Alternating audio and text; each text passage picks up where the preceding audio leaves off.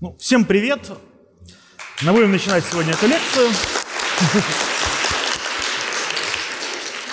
Сегодня мы с вами э, на, в ходе сегодняшней лекции э, поговорим о таком феномене, как товарный фетишизм.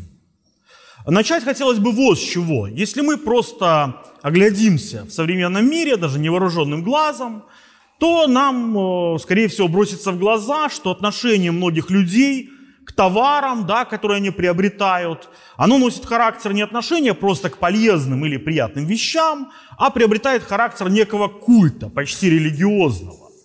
То есть э, люди э, через товары определяют собственную идентичность, они через товары фактически строят свою личность, и приобретение товаров зачастую для многих становится смыслом их жизни. Разумеется, в этом феномене нет ничего нового, и вся, в общем-то, критическая философия 20 века, литература 20 века очень много писала об этом. Да? То есть, в частности, разнообразные неомарксистские теоретики всячески критиковали это явление под названием, скажем, консюмеризма или общество потребления, можно здесь вспомнить Герберта Маркузе, или же общество спектакля Ги Дебора.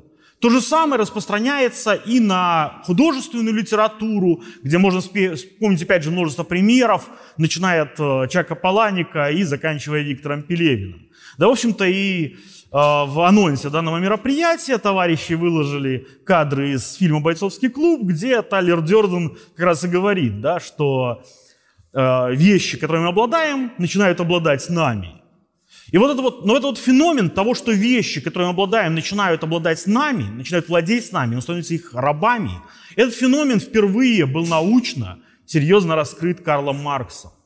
Еще в далеком XIX веке. И Карл Маркс не только выявил точные научные, экономические причины этого феномена, но и понял его в довольно предельной глубине, показав, что вот этот самый феномен товарного фетишизма лежит в основании самой сути капиталистической экономики. Собственно, об этом мы с вами и поговорим, и увидим, что даже в системе экономических категорий Карла Маркса понятие товарного фетишизма играет центральную роль. Собственно, само понятие фетишизма, оно происходит из области этнографии, теории религии. Оно происходит еще где-то там из 16-18 века. И под фетишизмом понимаются примитивные воззрения определенных племен, которые обожествляют или наделяют некими сверхъестественными свойствами некие неодушевленные предметы. В этом смысле поклонение идолу или ношение амулетов является вполне себе феноменами фетишизма. Однако, что отличает, э, что делает Маркс, он показывает, что как бы современный человек, э, просвещенный, да, европеец, живущий в капиталистическом обществе, он может смеяться с этих дикарей, которые поклоняются идолам и амулетам, но в реальности, в своем отношении к миру товаров, он ведет себя таким же образом. Он наделяет товары какими-то сверхъестественными свойствами. И для этого есть вполне объективные экономические основания. В чем суть этой проблемы заключается? А дело в том, что товар представляется перед нами, говорит Маркс, как некая чувственно-сверхчувственная вещь. Вещь загадочная и непонятная. Дело в том, что это не касается, конечно, товара как того, что Маркс называет потребительной стоимости. То есть того факта, что товар представляет собой просто материальный объект, некий такую вещь, которая удовлетворяет определенные наши потребности. Здесь все понятно, здесь это просто вот кусок материи, который мы потребляем то также нет ничего загадочного и таинственного в том феномене, что вещь является продуктом человеческого труда. Опять же, всем понятно, что полезные для себя вещи мы, как вид Homo sapiens, да, научились изготовлять собственными руками, или чтобы нам при определенном общественном устройстве все это предоставляли, да, сделанное другими руками. Таким, однако таинственность вещи э, заключается в том, что она обладает некой вечной формой – то есть формой стоимости. О чем идет речь? Дело в том, что вещь а, представляет, э, обладает неким свойством, которое никак не сводимо к его непосредственным материальному составу. Да? Она обладает стоимостью, то есть она обменивается в каком-то эквиваленте на некие другие вещи. И здесь э, важно, что понять насчет стоимости, стоимость не является чем-то материальным. Мы можем разложить золото на атомы, но ни один атом золота не будет содержать оснований того, почему оно дороже железа. Это ничего общего с материальным составом данного вещества не имеет. Но раз она не является чем-то материальным, очевидно, она является, стоимость является чем-то идеальным. В то же время мы обычно привыкли воспринимать идеальное как что-то, относящееся к человеческому сознанию, что-то субъективное. Да? Вот мои мысли, мои чувства – это что-то идеальное. А в данном случае стоимости мы имеем нечто объективное и в то же время идеальное. То есть э, мы относимся к стоимости как к какому-то факту, который объективно существует, независимо от нашего сознания независимо от нашей воли. Если я очень захочу приобрести, чтобы какая-то вещь вдруг стала стоить дешевле, чем она реально стоит, очень-очень сильно захочу, то от моей фантазии ничего не изменится. Она будет стоить как раньше, потому что объектив, это объективный факт, а хоть и нематериальный объективного мира. И вот что же это за странная такая призрачная предметность, как выражается Маркс, присущая вещи? А эта разгадка на самом деле заключается в том, что стоимость не является свойством вещи. Стоимость – это общественное отношение. К, к пониманию этой разгадки, тайны стоимости в свое время приблизились еще представители классической буржуазной политической экономии, да, в частности Уильям Петти, Адам Смит, Давид Рикардо, когда они сказали о том, что стоимость создается человеческим трудом. Однако, будучи буржуазными э, экономистами, они все-таки не смогли разгадать эту тайну. И почему они не смогли ее разгадать? А потому что они воспринимали капитализм как нечто естественное, вечное, то, что всегда было и всегда будет, что совершенно естественно для человека и никогда не изменится. Иными словами, они понимали, капитализм не исторический. И если вот сейчас э, приблизительное представление да, марксовской теории э, товарного фетишизма высказать, то заключается оно в том, что стоим, что товарный фетишизм – это иллюзия, необходимая, бессознательно возникающая иллюзия, вследствие которой мы подменяем отношения между людьми отношениями между предметами, между вещами. То есть то, что в реальности является общественным отношением, человеческим отношением, для нас скрывается за маской отношения вещей, отношения товаров. Э, чтобы понять эту концепцию, давайте начнем, э, как, в общем, делает и Маркс, немножко издалека.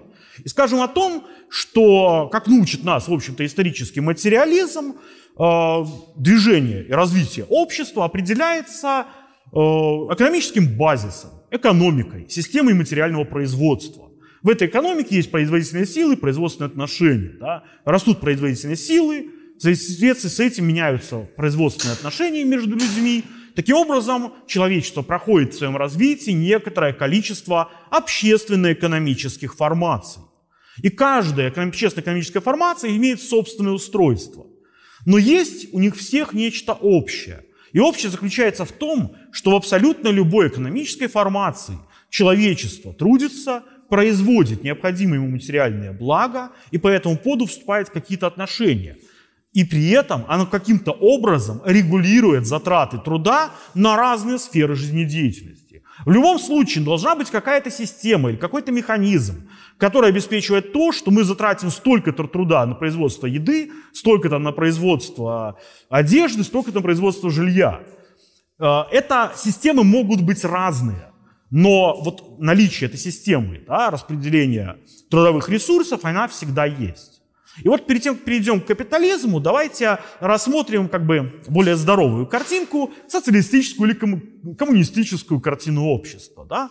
В данном случае человечество объединенно и сознательно и планомерно, да, согласно плану и разумно, э, организует систему производства, а значит определяет, какое количество производительных сил мы затратим на это, какое на это. Сколько нужно произвести еды, сколько нужно одежды, да, сколько нужно жилья, сколько нужно еще чего-то. Вот это непосредственный контроль за производительными силами общества. Разумеется, ничего подобного в капиталистическом обществе нет. Вернее, не совсем так. Капиталисты могут сколько угодно ругать плановую экономику, но в рамках отдельного капиталистического производства, отдельного капиталистического предприятия действует тот самый план. Например, если у вас крупное предприятие по производству джинсов, и там делают какое-то да, подразделение делает, скажем, ткань, какое-то шьет джинсы, какое-то их красит, то между ними не существует рыночные отношения. Между ними действует старый добрый план, который так любят ругать, собственно, либеральные идеологи. Но это не распространяется на общество в целом. Дело в том, что капиталистическая экономика базируется на праве частной собственности. А значит, каждый товаропроизводитель или товаровладелец выступает независимо и отдельно друг от друга. И они никак не скоординированы непосредственным образом. Никто не направляет да, людей, что вы должны произвести столько того-то, столько того-то, столько того-то. Все они независимые, и каждый является, распоряжается некими имеющимися у него для продажи товарами. И вот контакт этих непосредственных производителей да, или непосредственных товаровладельцев, он осуществляется исключительно в рамках рынка, таким механизмом, который обеспечивает это вот перераспределение трудовых ресурсов в рамках капиталистической экономики, является рынок. Иными словами, лишь тогда, когда товаровладелец выставляет на рынок, на продажу, э, для продажи на рынок выставляет свой товар – Лишь тогда через этот товар он приходит в соприкосновение экономическое с другим товаропроизводителем. При этом этот э, контакт совершается, и сделка завершилась, контракт, контакт исчез. А это значит, что между людьми э, общественные отношения устанавливаются при помощи вещей, а не непосредственно. Здесь, конечно, надо понимать, что когда у нас есть, э, когда любой, скажем, э, товаропроизводитель, да, он где-то закупает сырье, где-то там э, орудие производства, кому-то он потом реализует свой приобретен, изготовленный товар. Таким образом, он связан с несколькими другими да, товаровладельцами, товаропроизводителями. Однако, каждый из них связан с еще несколькими и так далее. И таким образом, в конечном итоге, капиталистическая система представляет собой действительно единую цельную экономическую систему, где все совсем взаимосвязано.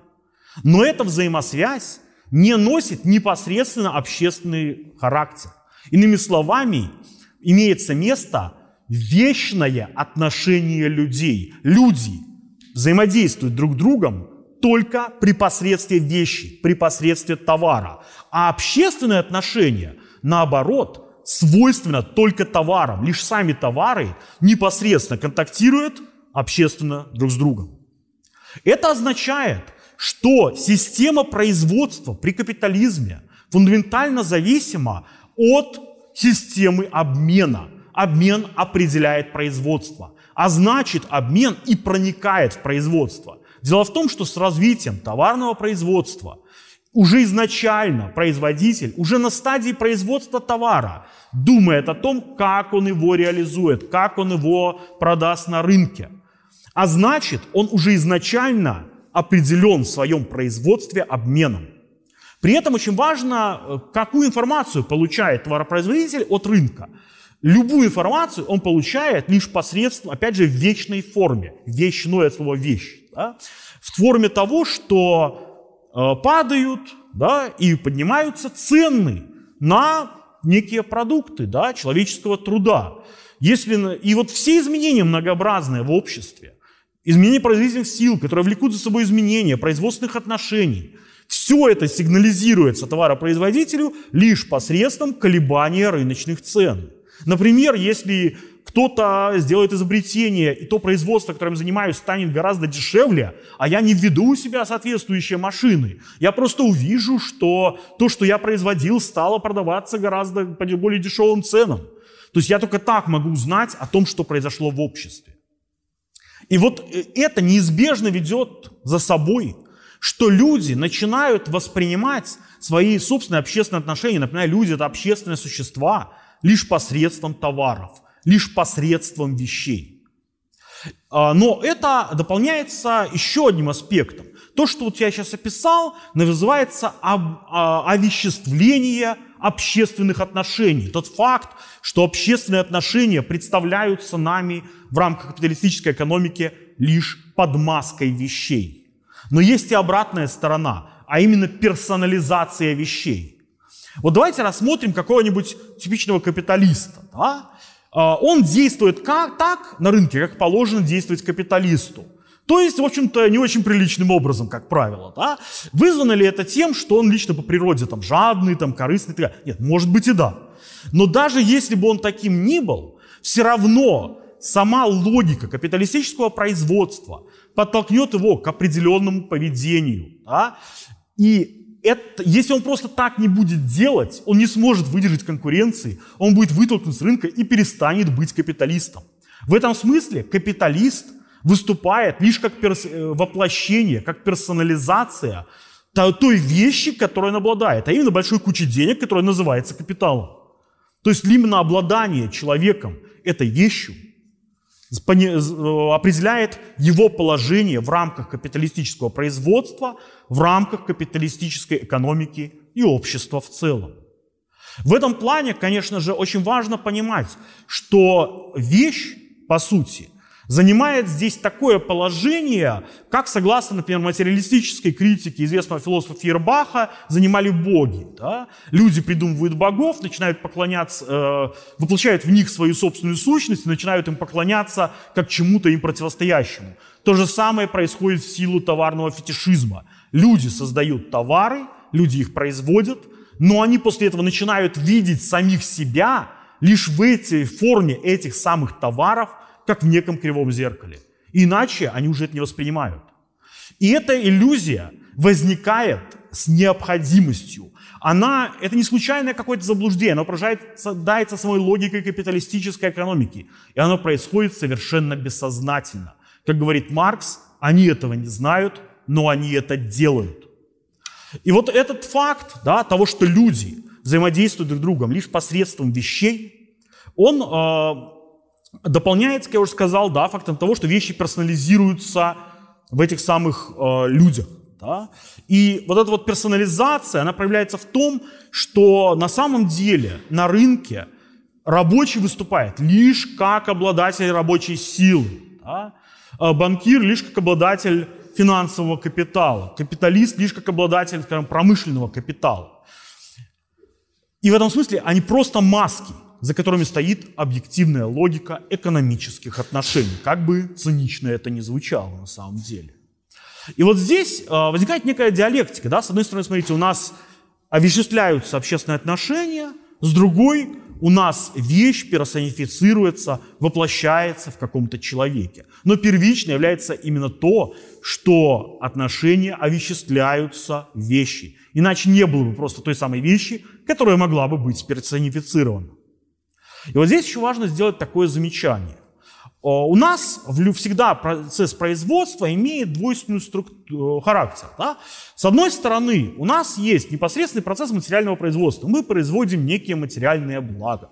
С другой стороны, у нас выстраиваются некие общественные отношения, то есть процесс э, производства имеет некую социальную форму. И вот взаимодействие между этими, да, непосредственно материальным производством, можно сказать, производительными силами, да, и общественными отношениями, оно обеспечивается неким механизмом, как правило, да. Так вот, при капитализме эти вещи очень тесно сливаются. А, достаточно сделать сравнение с такой, вот таким общественным устройством, не очень приятным, конечно, как феодализм. Да? При феодализме отношения между помещиком и крепостным это отношение непосредственного господства и подчинения. Да? То есть он лично зависим, крепостной. Да, эти отношения строятся вокруг земли, которую предоставляет помещик, да, пользование крепостному. Но земля не является средством этого отношения. В то время как при капитализме формально независимые участники капиталистической экономики именно сходят между собой взаимоотношения при посредстве вот этой самой вещи. Но здесь надо отметить э, такой факт. Дело в том, что вот эти вот общественные отношения, контакты людей в рамках рынка, они носят спорадический, случайный и непостоянный характер. То есть, если у меня есть какое-то предприятие, и мне нужно купить сырье, там, да, нанять рабочую силу, э, ну и, скажем, получить кому-то это все еще, да, продать, то я могу сегодня у одного купить да, сырье, второй день другого. Я могу сегодня нанять одних скажем, э, рабочих, а сегодня уже других. Тем более, что мои покупатели будут постоянно меняться. Иными словами, вот личные контакты людей да, в рамках экономической системы, они носят случайный характер, непостоянный характер. Но что остается постоянным? Что всегда есть товар. Что всегда я покупаю товары как сырье, я покупаю рабочую силу на рынке труда тоже как товар, и, наконец, я продаю товары, как бы пытаясь реализовать их на рынке. Таким образом, смотрите, что получается. Реальные контакты людей а, случайный, непостоянный, товар постоянен. И поэтому в рамках капиталистической экономики, вернее, с неизбежностью у субъектов этой экономики, у людей, которые в ней существуют, у них вот эти вот общественные отношения как бы кристаллизуются в форму товара. То есть товар становится неким иероглифом, как бы, который для человека обозначает те самые общественные отношения, в которые он вступает. Это означает, что товар тем самым приобретает э, некую э, социальную форму, а именно в первую очередь форму стоимости. Именно с этого момента, когда товар э, таким образом приобретает эту социальную форму в обществе, он становится этой чувственно-сверхчувственной вещью. Да? Он приобретает те таинственные характеристики, обладая некой нематериальной вот этой вот идеальной стоимостью.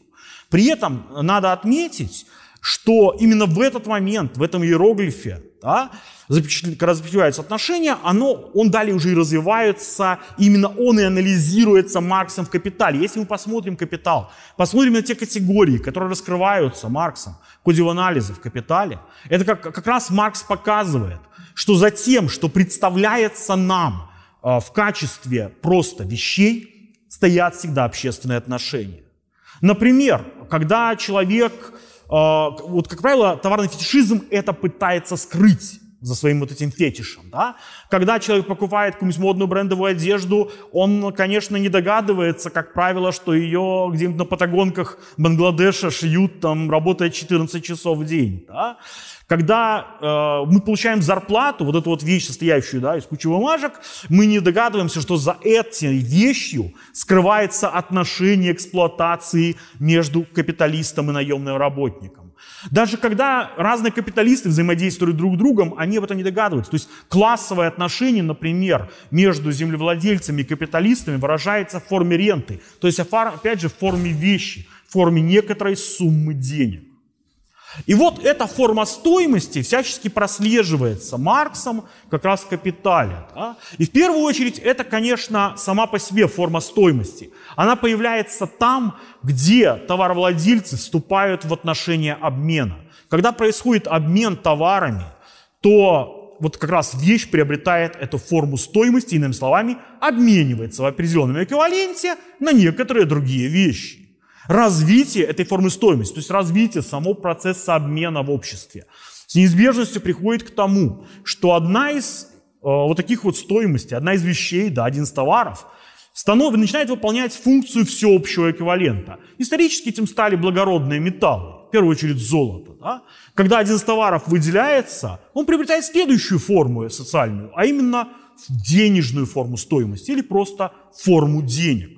В этом смысле для Маркса деньги это не просто произвольный знак, и тем более это не нечто, э, что, чья материальная сущность вот несет в себе эту да, стоимость. Нет. Деньги это опять же общественное отношение, которое воплощено в форме определенной физической вещи. Иными словами, это всего лишь товар, ставший всеобщим эквивалентом.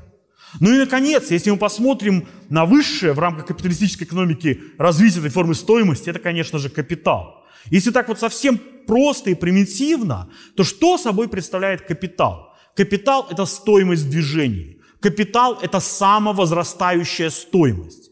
В чем задача капитала? Да? Капитал мы вкладываем в производство, производим какое-то товар, количество товаров, реализуем их, получаем прибыль. Получается еще больше капитала. Капитал – это стоимость, которая хочет все время увеличиваться, которая хочет постоянно увеличивать все больше стоимость. Иными словами, это закольцованный процесс, автоматический процесс, подчиняющийся исключительно своей логике, логике возрастания. Капиталу нужно лишь одно, чтобы его становилось все больше.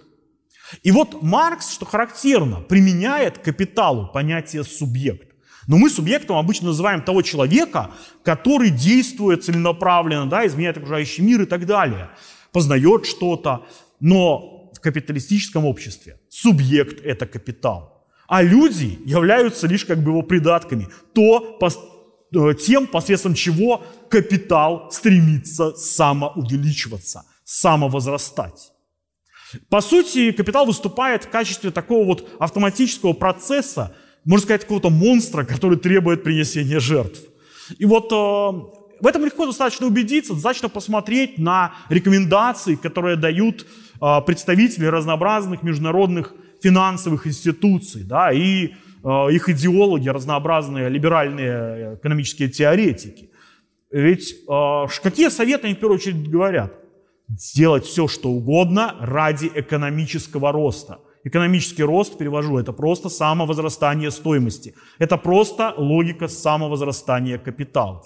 И вот ради этого экономического роста, то есть ради этого вот закольцованного на себе процесс, бесконечного процесса самовозрастания капитала можно пожертвовать всем.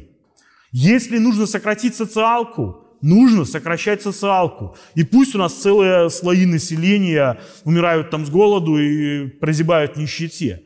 Нужно оптимизировать медицину. Будем оптимизировать медицину. Не важно, что придет пандемия и будем не знать, куда трупы складывать. Все это абсолютно не важно. Для капиталистической экономики капитал – самостоятельная сущность. У него своя логика. И он подчиняет всю свою э, работу этой самой логике.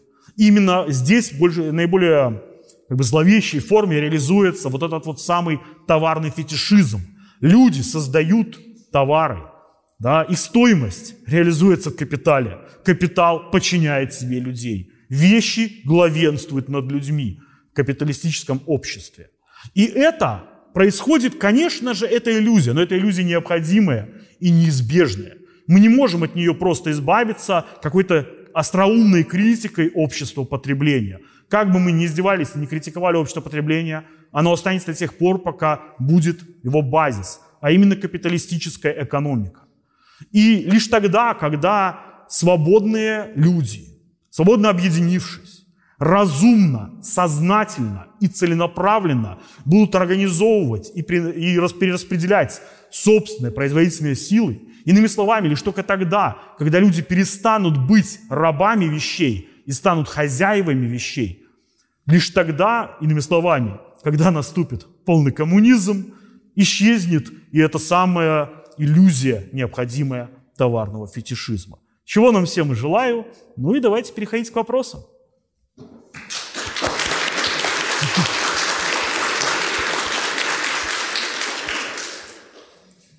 У меня вопрос по поводу товарного фетишизма. Меня зовут Алексей. Вот, вопрос по поводу товарного фетишизма. Вот сейчас, когда все большую роль играет именно финансовый сектор, когда он уже вырос, он уже перерос давно товарный сектор – не получается ли так, что товарный фетишизм уже отходит на второй план? То есть вот эти огромные финансовые ресурсы, они уже во много произошли, произошли товары, и насколько сейчас это вот актуально? А, на самом деле оно не отменяет, оно как раз таки является прямым следствием товарного фетишизма. И этот процесс, кстати, Маркс тоже подробно описывает, особенно в третьем томе «Капитала». А, дело в том, что неизбежной логикой, опять же, капиталистической экономики является то, что финансовый капитал, его доля по сравнению с промышленным потихоньку увеличивается.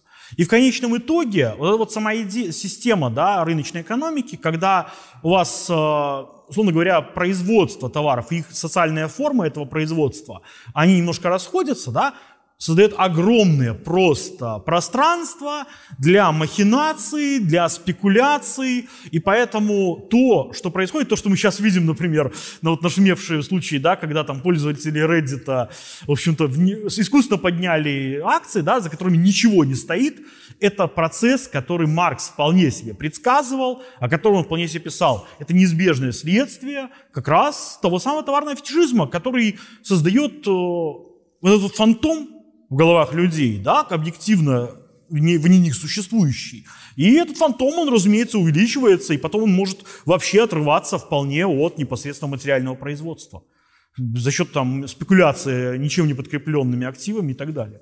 Так что нет, все наоборот, очень даже в рамках этого всего. Так, Э, зовут Саша, спасибо за лекцию. Ну, я понял немного, но было интересно. Вот. Э, да, вопрос такой, смотрите. Фетишизм относительно ну, разных вещей, он был всегда. Ну, вот, собственно говоря, вы про это говорили, что начиная там от первобытного общества, там ну, условно, там поклонялись тотему, потом перешли там на поклонение оружию, потом на поклонение, э, не знаю, там, дворцам, автомобилям, айфонам, да? Вопрос следующий. А почему ну, вот почему при изменении объективных условий вот это поклонение товарам исчезнет? Ну, вот вы говорите, что... В, в, вот, и э, не является ли вот эта тема с поклонением товарам в первую очередь э, субъективным фактором, а не объективным? Вот у меня такой вопрос. И, конечно же, сам по себе фетишизм существовал в той или иной форме очень давно. Да? Но опять же, он относится к примитивным стадиям развития человечества. Все-таки как бы цивилизованное европейское человечество считает, что более-менее это переросло. Товарный фетишизм – это не то же самое явление, это аналогичное явление. И аналогия здесь, а, как и любая аналогия, довольно поверхностная. Здесь а, суть в том, что товарный фетишизм – с неизбежностью связан именно с логикой товарного производства. Без товарного производства товарного фетишизма не может быть по определению. А разумеется, при переходе на некапиталистическую экономику само товарное производство не может просто существовать. Такой вещи, как стоимость, не существует. А значит, не, нечего превращать в фетиш. Вот и все. Поэтому да, в данном случае именно товарный фетишизм да, конечно же, исчезнет вместе с этими отношениями. А, другое дело, ну, кто-то может амулеты какие-то носить, будет продолжать, как Див, да, но это именно какой-то вот атовизм, да, прошлого этого фетишизма, потому что понятное дело, что мы сейчас тоже, у нас сохраняется тот самый первобытный фетишизм немножко, но это, знаете, там, зачеткой, как раз студенты там халяву ловят, там, да, э, это, понятно, уже не того масштаба явления, когда жертвы человеческие приносили идолам, сами понимаете. Это такие мелкие рецидивы в культуре, как-то так. Здравствуйте, Татьяна зовут, спасибо за лекцию. Э, у меня такой вопрос. Э, Все-таки у нас э, основа – это развитие производительных сил будет, и Поэтому интересно, насколько считаете, еще нам э, надо именно э, технологических э, изменений, чтобы была база для преодоления текущей ситуации, чтобы все-таки товарный фетишизм не оказывал такого влияния на жизнь общества. А, на самом деле тут на самом деле, такой, я бы сказал, консенсус, с которым я согласен, среди большинства, на самом деле, левых, начиная с 19 века, что экономические основания для формирования новых производственных отношений, новых общественных отношений были уже в 19 веке. То есть, на самом деле, почему современный капитализм чаще всего в теоретической литературе называют поздним капитализмом? Потому что как бы это капитализм, время которого уже прошло. То есть не просто созрели условия, они уже перезрели и начали загнивать на самом-то деле. И поэтому база уже давно есть. Остается э, исключительно дело политической и экономической борьбы, не более того. А тут как бы, куда уже борьба повернет, это уже зависит от того субъективного, в том числе, фактора, от тех, кто борется, как они организуются, э, есть ли среди них предатели и так далее. Как-то так. А каким образом э, товарный фетишизм э, отразился на, собственно, культуре? Поскольку культура — это отражение действительности, вот каким образом сказалось это? А, само явление товарного фетишизма, конечно, проявилось, да, то, что я еще начинал да, лекцию, то, что для человека, живущего в современном обществе, зачастую товар, приобретая и его приобретение, да, становится чуть ли не смыслом жизни. Особенно характерно для современного общества, когда э, приобретение там, шмоток определенного бренда становится тем, что формирует вашу идентичность. Да? Какие-то э, человек работает для того, чтобы получать деньги, получать деньги, чтобы покупать какие-то вещи, которые для него, ему кажется, страшно нужны, он действительно практически поклоняется этим вещам, да, этим товарам, как, вот буквально как тем самым идолам эти условные дикари поклонялись. Так что в культуре, да, нас это повсюду окружает. Почему это, и особенно, конечно, это было, началось где-то там с 50-х, 60-х годов, с 60-х годов 20 века, и эта тенденция только усиливается, усиливается. Почему, собственно, в разной там новолевой литературе так много разнообразных критик этого явления? Как-то так. Александр, эм, у меня такой вопрос. Фундаментально, что такое фетишизм? Это перенос некоторого идеального на материальное. То есть есть какая-то идея, допустим, там, Зевс, есть статуя Зевса, поклонение статуи Зевса. Это, с одной стороны, вроде как поклонение идеи, такой абстракции Зевса. С другой стороны, э, человек в этот момент непосредственно поклоняется ста статуе. Э, товарный фетишизм – это перенос э, идеального стоимости, то есть человеческих отношений, на предмет, на товар. А может ли быть, то есть это, по сути дела, перенос стоимости э, на предмет, а, а может ли быть точно такой же перенос э, потребительской, потребительной стоимости на предмет? То есть в некотором смысле поклонение не, э, не товарный фетишизм, а продуктовый фетишизм. То есть если мы вернемся обратно и не будем говорить про поклонение идолам, а ведь бы, э, даже в средние века э, люди хотели выделиться и, допустим, иметь там лучший щит с какой-нибудь гравировкой, позолотой, прочим, прочим, прочим. То есть это, в принципе, то же самое, что и сейчас происходит. А, ну, в данном случае все-таки это, э, ну, во-первых, немножко правилю теоретически, да, то есть, смотрите, э, стоимость, э, ну, это не стоимость, перенесенная на предмет, а, по сути, стоимость и существует лишь в этом предмете, да, это общественное отношение, перенесенное предмет, они составляют стоимость. А что касается потребительной стоимости, то ее нельзя перенести на предмет, потому что предмет и есть потребительная стоимость. То есть предмет сам по себе, он и есть вещь, удовлетворяющая потребность. Кстати, этой потребностью может быть выпендриться.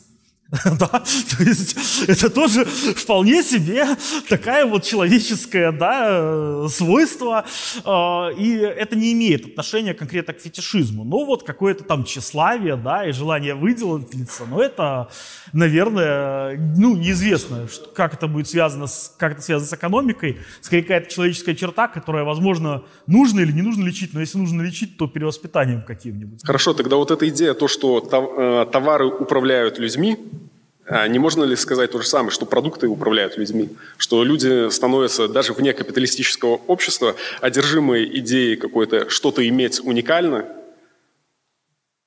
э, лучше, чем у остальных, и тем самым э, вещи управляют людьми. То есть то же самое, что, по сути дела, есть у Чака Паланика. Сама вот эта идея. Что... А, а, здесь э, важно отметить, да, что нельзя вот это современное представление да, наше переносить, скажем, на первобытное общество где жизнь была общинная, и само понятие частной собственности не существовало. То есть мы немножко все-таки впадаем в какой-то историзм, да, когда им приписываем наши какие-то желания. Нет, там выделиться чем-то, там перо в голову какое-нибудь прикольное воткнуть, это да. Но вот именно такое фанатичное отношение к объектам, да, стремление их приобретать, это все-таки задается именно логикой капиталистического общества, так или иначе. А, хотя, в принципе, оно появляется на самом деле, а, условно говоря, стяжательство, да, которое появляется с чем? Вместе с появлением стоимости, концентрированной в деньгах, в первую очередь. Поэтому э, понятно, что само явление денег, да, само понятие стоимости, оно древнее, чем понятие капитализма. И вот эти вот э, какие-нибудь скупые рыцари, да, которые себе полные подвалы набивают золото, конечно, такая штука есть. Но заметьте, для того, чтобы это происходило, необходимо, чтобы стоимость была воплощена да, в каком-то физическом объекте. То есть работал сам закон стоимости. А, предполагается же, что при коммунизме закон стоимости перестает работать. Вот в чем дело. В этом нюанс. А в феодальном обществе закон стоимости работает? А, меньше, в меньшей степени. Конечно, то есть сама стоимость есть, то есть, а, но он не носит все а, как бы охватывающий характер.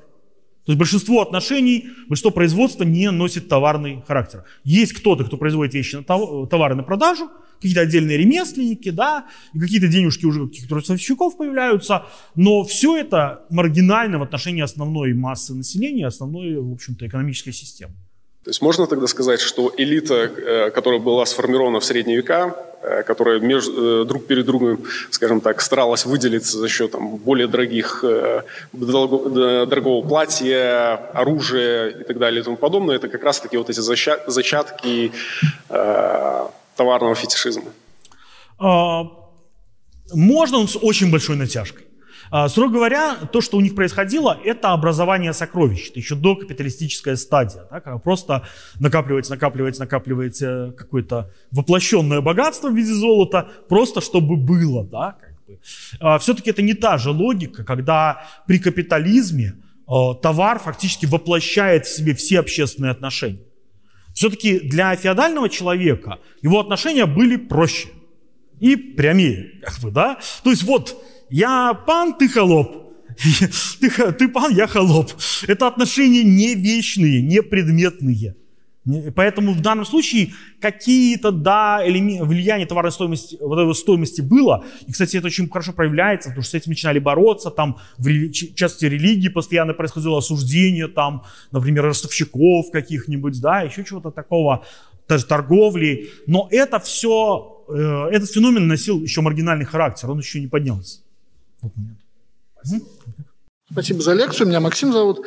Хотел э, вот дополнить, наверное, товарища. Он задал вопросы про средние века, про вот якобы, назовем квазипродуктовый фетишизм.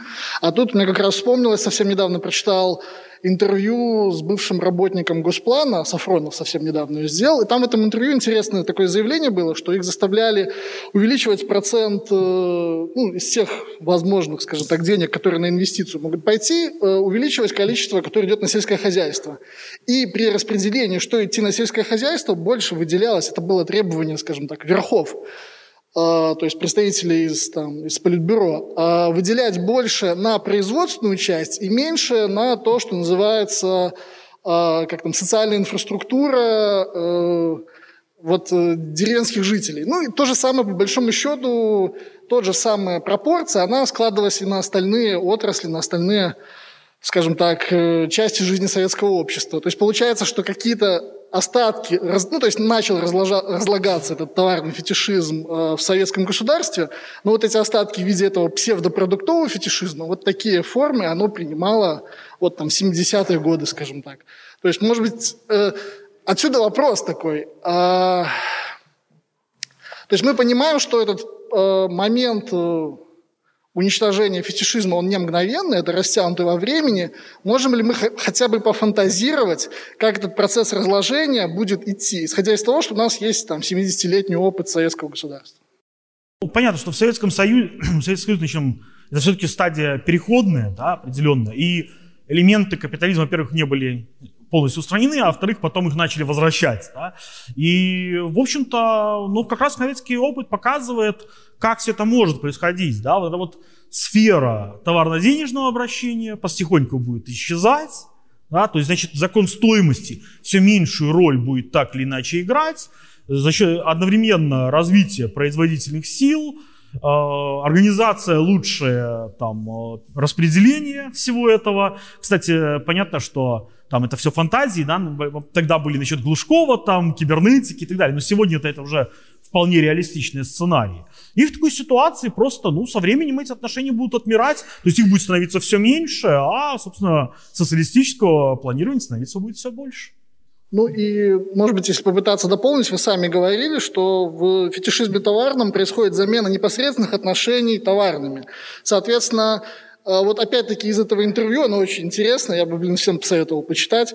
А, там этот мужчина говорил, что у них в том числе одно, точнее, он даже не осознавал эту проблему, то есть непосредственной обратной связи от граждан, она у них была в форме мешков писем, которые писали люди и говорили, что вот у нас того-то не хватает, всего-то не хватает, и Такие, такие показатели, условная оценка, э, в каких регионах увеличивается черный рынок.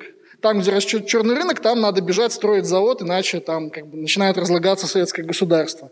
То есть вот этот вопрос непосредственного взаимодействия, он в Советском Союзе не был решен, и одна из наших задач, словно говоря, думать, как это непосредственное взаимодействие, потому что без него мы, наверное, не, раз, не разрушим товарный фетишизм. Вот что-то делать. Да, ну, здесь можно только согласиться, так и есть. А, проблема была в том числе и коммуникационная просто. Ну, средства тогдашней коммуникации, они не позволяли как следует наладить эту связь. Собственно, с чем мы были, как бы там к ним не относиться, эти утопически связанные проекты Глушкова, да, э, кибернетики везде. Понятно, что к ним очень по-разному там, многие считают, что это полная утопия на то время была, и, возможно, они правы, но в современной реальности, да, когда в реальности информационных технологий современного развития, ну, это довольно просто было бы сделать. Ну, сейчас намного проще, да, само собой. Да. Хорошо, спасибо. Спасибо за очень интересную и содержательную краткую лекцию. Такой вопрос. На каждом этапе развития человечества, вот, например, на капиталистическом этапе развития общества, нам присущ товарный фетишизм. На, феода... на феодальном этапе нам присущ фетишизм и преклонение перед, ну, отчасти сокровищем, отчасти сверхъестественным и отчасти над статусами, например, общественными. То есть ты боярин, я холоп, и вот все вот это вот далее. Как вы полагаете, при следующем этапе развития человечества, при коммунистическом этапе развития человечества, будет ли существовать фетишизм как таковой, если он присущ человеку? И перед чем это преклонение будет существовать? А, ну, на самом деле, сама идея, с которой изначально Маркс вступал на путь да, коммунистической теории, если посмотреть его самые ранние работы, стоит в том, чтобы устранить любой фетишизм, любое отчуждение человека. То есть а, то, что существовало в Средневековье, в античности, это в первую очередь, конечно, религиозный фетишизм. А, да? И религиозный фетишизм связан на самом деле с тем, что, опять же, люди не способны распоряжаться собственной судьбой. Они зависимы от сил природы, они зависимы от каких-то непонятых ими общественных сил, да, и поэтому они вот выдумывают себе всякое такое, чему поклоняются. И как раз идея коммунистического общества а, состоит в освобождении от любых вот этих идолов. Когда подлинно свободное человечество, именно объединившись, само распоряжается своей судьбой, да, вместе работает на общее благо, которое все вполне себе осознают. То есть именно по задумке классиков марксизма, конечно же, никакого преклонения отчужденной сущности при коммунизме быть не должно. А может ли это существовать как, э, например, гуманизм э, Возрождения, где в центр ставилась фигура человека? А, скорее человечество в данном случае, да, не человека отдельного. Но, э, конечно, то есть, ну, мы знаем, что и Маркс, и Энгельс, они глубоко как раз почитали эту эпоху Возрождения и эпоху гуманизма. И на вот эта вот идея сама гуманистическая, конечно, в конце концов, в первых работах Маркс называл вместо коммунизма, иногда просто говорил реальный гуманизм. Поэтому да, это будет прямое продолжение, только то, что там сделалось в качестве каких-то фантазий отдельных интеллектуалов, будет реализовано в рамках цельного коллективного общества. Как-то так. Спасибо. А, возможно ли преодоление товарного фетишизма в отдельно взятой стране? То есть в части, общества. А, но тут э, понятно, что мы ударяемся в страшную дискуссию между троцкистами и сталинистами, которая обычно начинается после пятой рюмки, да, поэтому а, я не буду однозначно какую-то позицию занимать. А, но тут, на самом деле, главный нам вопрос поставить, а, если так мы абстрактно этот вопрос возьмем, способна ли вот эта страна себя поддерживать, да? Потому что понятно, что в рамках Советского Союза такая идея, по крайней мере, звучала реалистично. Да? Если же мы говорим о небольшой стране, а, вроде если мы тебе заходим, через, захотим здесь построить свою личную Северную Корею, да, то, наверное, вряд ли. Потому что, ну, должна быть все-таки достаточная база, и в первую очередь материальная база, потому что коммунизм изначально задумывался всегда как э, общество не аскетизма, а изобилия. Все-таки. А, просто вот даже в самоподдерживающейся стране это получается прямой открытый антагонизм, прямое открытое противостояние двух систем. Более того, это противостояние такое надстроечное сверху. То есть именно вот на уровне вот этого вот товарного фетишизма и не товарного фетишизма, вот, возможно ли, не выглядит ли вот этот вот товарный фетишизм как более устоявшаяся система, более привлекательным по сравнению с новым, непонятным, неизвестным еще обществом, которое только предстоит построить. Вот в этом смысле, как преодолеть это. Ну вот, кстати, вот здесь э, ведь забавный момент, что борьба-то, она шла в две стороны. То, что Советский Союз проиграл идеологическую борьбу, это, ну, просто факт. Но э, нельзя сказать, что обратная борьба не велась. В конце концов, если мы посмотрим там леваков 60-х, там в Европах, Америках, да, вот все эти культурные штуки, то там-то как раз наоборот была противоположная позиция, отказ от консюмеризма, вот этот весь великий отказ, да, вот эти все бунты 68-го, поэтому, ну, когда есть сохранение духа идеологии, борьба идет в разные стороны, тут уже кто победит. Ну да, они оказались сильнее, как, по каким-то причинам, о которых можно долго рассуждать. Здравствуйте, меня зовут Александр, я из, Красно... Крас... я из Краснобая. У меня такой тупой вопрос – а можно ли считать проявлением товарного фетишизма в повседневной жизни э, желание заиметь айфончик последней модели? Да вот как бы классика же просто. Оно и есть, в общем-то. А, просто вы говорили там про производство, про общество, да. а вот в каждодневной жизни вот эти проявления, это очень интересно. Да, да, ну так... А, а как с этим бороться? А вот как бы бороться с капитализмом нужно, потому что это-то следствие только. Да, ну то есть в данном случае это понятно, что это как раз потребление, которое человек одновременно себе какой-то символический статус придает, да, вместе с тем. И это, ну, это завязано на логику капитали, на капитализма, на логику этого фетишизма. Поэтому, ну, пока капитализм будет, это будет. Спасибо. Здравствуйте, меня зовут Богдан. У меня вопрос не совсем по теме товарного фетишизма, скорее по историческому материализму. Да? То есть, если мы посмотрим, мы видим, что история движется противоречиями, а развитие постоянно обусловливается необходимостью, собственно, в этом развитии. То есть, там, я не знаю, если неандертальцы там, пришли в Европу, холодно, надо как-то одеваться, и они развиваются за счет этого. Вот мы видим, да, там феодальное общество, противоречие, идет развитие, коммунисти... А, капиталистическое общество тоже противоречие, плюс э, такой фактор по увеличению производительности труда, как конкуренция постоянная между капиталистами. То есть они э, условно вводят, ну, как-то обеспечивают технический прогресс не потому, что они так хотят, а потому, что их к этому принуждают обстоятельства, да. И вот, предположим, общество стало коммунистическим, да, какие могут быть в таком случае э, объективная, вот э, какая может быть объективная необходимость в дальнейшем развитии? Потому что сейчас, ну, лично мне это видится как э, райский сад, э, и э, остановись мгновение, ты прекрасна, да.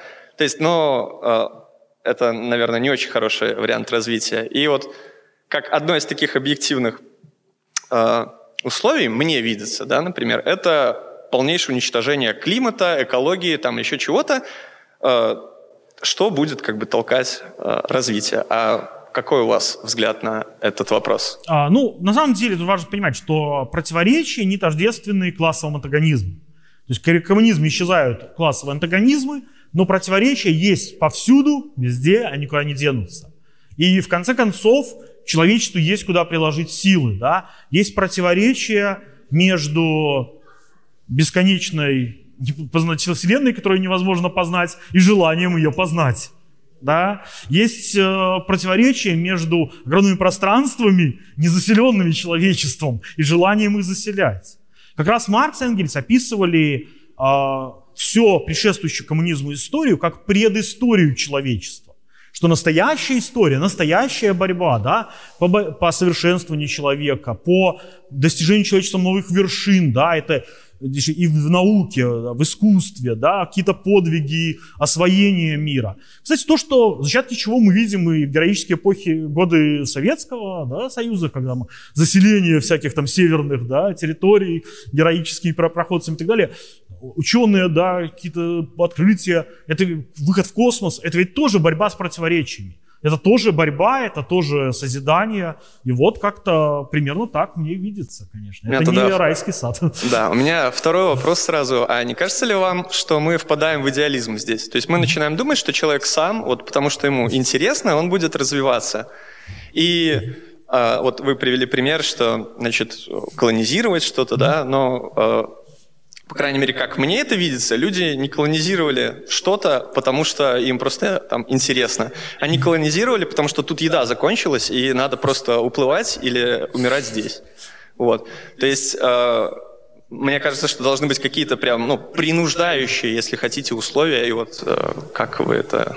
Да нет, почему люди часто, но вот э, большинство, да, посмотрите, научные открытия там 19 века, они делались не голодными людьми ради желания выжить. Они делались э, людьми там, с мечтой какой-то, с каким-то представлением о долге перед человечеством. Да, и то же самое можно посмотреть там истории там каких-нибудь открытий разных путешественников многих. Часто это делалось просто и вот э, вот человека горит, он такой вот, извините за страшное слово, пассионарий, да, и он идет вперед в этом отношении. Я не вижу, а просто такая идея, что, конечно, будут люди разные, наивно думаю, предполагать, что там все станут прекрасными, да, хорошими, счастливыми, э, но я думаю, по крайней мере, доля вот этого героизма, да, доля этого какого-то вот бескорыстного служения человечеству, она, разумеется, вырастет. И оно может двигать вперед. Хорошо, понял, спасибо. У меня простой вопрос. Как э, эту тему развивали современные философы? И вообще сказали они что-то новое? Или Маркс уже все сказал? А, ну, на самом деле, а, они много чего сказали, а многих местах даже настолько новое, что оно прямо противоречит марксизму и иногда выглядит как, ну, чаще всего выглядит как просто ревизионизм, да. Ну, в частности, взять того же Маркуза, который фактически говорил, что пролетариат на пролетариат вообще не нужно полагаться, потому что его весь купили, и сейчас надежда на там э, маргиналов, алкоголиков, наркоманов и студентов, да, и вот они нас двинут вперед, да. Но э, понятно, что это крайний случай. А, с другой стороны, вот есть и довольно интересная идея, например, взять э, Гиде Бора, да, упомянутого, который добавил к понятию этого товарного фетишизма еще понятие общества спектакля, да. Идею того, что человеческие отношения, они не просто становятся товаром, они еще и представляются нам в виде спектакля. Иными словами, все, что мы наблюдаем, нам, э, нас зомбируют, постоянно показывая нам красивую картинку спектакля. Ну, условно говоря, вместо политики реальной мы видим красивое шоу с участием двух клоунов, да? То есть э, вот это общество спектакля, да, ну, это вполне себе вклад, который, кстати, очень, которым, с точки зрения которого интересно, например, анализировать искусство второй половины 20 века, хотя там тоже многие вещи у них крайне ортодоксальные сказаны. Поэтому нет, какие-то вещи были сказаны, но там, э, там куча и всякого нехорошего тоже, по крайней мере, довольно бредовые есть мысли у всех этих ребят, но и какие-то интересные замечания тоже есть, почему нет, можно и почитать иногда. Снова здравствуйте. А, такой вопрос. А, смотрите, а, ну, в развитии мысли предыдущего, ну, тем, который был до этого оратора, вот, а, вопрос такой. Как э, настроить позитивный отбор среди людей, ну, в новом обществе, в том плане, чтобы э, ну, к рычагам управления или, в принципе, на ответственные посты, в принципе, могли попадать э, ну, люди, которые ну, способны на это. Вот. Ну, просто вот... Э, да. Такой понял ваш вопрос. Вопрос на самом деле один из самых тяжелых, наверное, для всей практики социалистического строительства, потому что все мы знаем, что происходит, когда до власти дорвется дурак да, в социалистическом государстве. Вот. Поэтому, э, да, проблема действительно очень серьезная. Я бы сказал, тут, во-первых, а, очень важный, конечно, момент – это борьба с бюрократизмом в любом случае. Да? То есть это и в первую очередь, конечно, достигает тем, что было, кстати, реализовано уже на уровне Парижской коммуны, а потом в Советском Союзе об этом почему-то забыли, а именно зарплата управленца не выше квалифицированного рабочего. Ну, что да, шли не те люди, которые идут туда с определенными материальными целями. Да? А, но в любом случае, конечно, это тоже ничего не гарантирует. И здесь куча субъективного фактора. Тут, тут и проблема, что если мы берем управление а, вот этими общественными всеми процессами, а они нами уже не управляют особо, то да, у нас появляется власть натворить кучу бед. Да. Это проблема, с которой у меня нет однозначного ответа, нужно находить какие-то способы отбора. Но я бы сказал, единственное, вот в два момента, да, один сказал, что а, отсутствие привилегий бюрократии, да, и второй очень важный, конечно, момент – это упор на воспитание нового поколения. Вот о чем говорили очень много в начале Советского Союза, именно упор на то, чтобы следующее поколение было поколение с принципиально иными ценностями. Ну, то есть э, фактически работа над э, ну, этической составляющей жизни человека. Да, воспитательная работа, ну, без нее никуда, увы. Э, второй вопрос э, по мотивам первого. Вот. А как, в принципе, заставить человека работать, если его первичные потребности удовлетворены? Ну, хорошо работать, если, условно говоря, ему не угрожает э, смерть от голода. А вот, э, ну, понимаете, что коммунизм, он э, в данном случае предполагает полный отказ от принуждения к труду. Да? И в этом смысле а идея тут только одна, ну а заставлять не получится. Тут мы или воспитаем такого человека, который будет с радостью творить, либо получим кучу дармоедов, да. Но, с другой стороны, если мы уже имеем общество такого максимального изобилия, то, ну, наверное, можно какое-то количество дармоедов содержать. Капитализм же содержит ничего. Ну, в капитализме есть система отбора, когда дармоеды, они просто умирают. Ну, ну если они уже совсем бесполезны. Есть же разные хитрые штуки, например, создание кучи, раб... кучи профессий, которые не приносят никакой этической стоимости, ничего, да. Но а, они поддерживают экономику. А, часто и нет. даже. То есть есть сейчас профессии, которые люди, которые в ней работают, не сильно понимают, что они нет, ну в смысле, что они выступают как э, акторы потребления, то есть они что-то потребляют, ну из того, что есть, и как бы экономика в целом как-то держится. Проблема-то, конечно, проблема здесь, э, здесь опять же упираемся в проблему воспитания, да, как воспитать такого человека, которого вот это вот наше капиталистическое представление, что тут это тяжело и плохо, а это же сугубо связано вообще с капиталистической экономикой. То есть возьмем первобытных людей, а, и вот сейчас племена, которые живут, по сути, в таком неолите, да, ну, сохранились реликтовые, у них нет понятия труд. То есть просто вот мы вместе делаем вот это. И понятия труд, отдых, игра у них нету просто. Они просто это делают. Вот, вот ты такой, вот ты так делаешь. Ну, наверное, на новом уровне что-то примерно такое должно возникнуть. Окей, okay, хорошо. И последний вопрос, очень важный, очень продуманный. Чтобы вы ответили ну, собственно говоря, я вас, к примеру, сейчас спрашиваю, да, а, что весь ваш вот этот рассуждение о товарном э, фетишизме – это просто оправдаловка того, что у вас нет достаточно денег, чтобы купить хорошую вещь. И вот э, поэтому вот вы вот придумали такое оправдание для того, чтобы, ну вот, э, просто вы слишком бедные, короче. Ну, какая штука, да? Нет, понятно, у Маркса то тоже было мало денег, поэтому можно сказать, что да, нищеброд, придумавший теорию. С другой стороны, у Энгельса денег было очень много. И он теории так иначе придерживался. Но в данном случае это...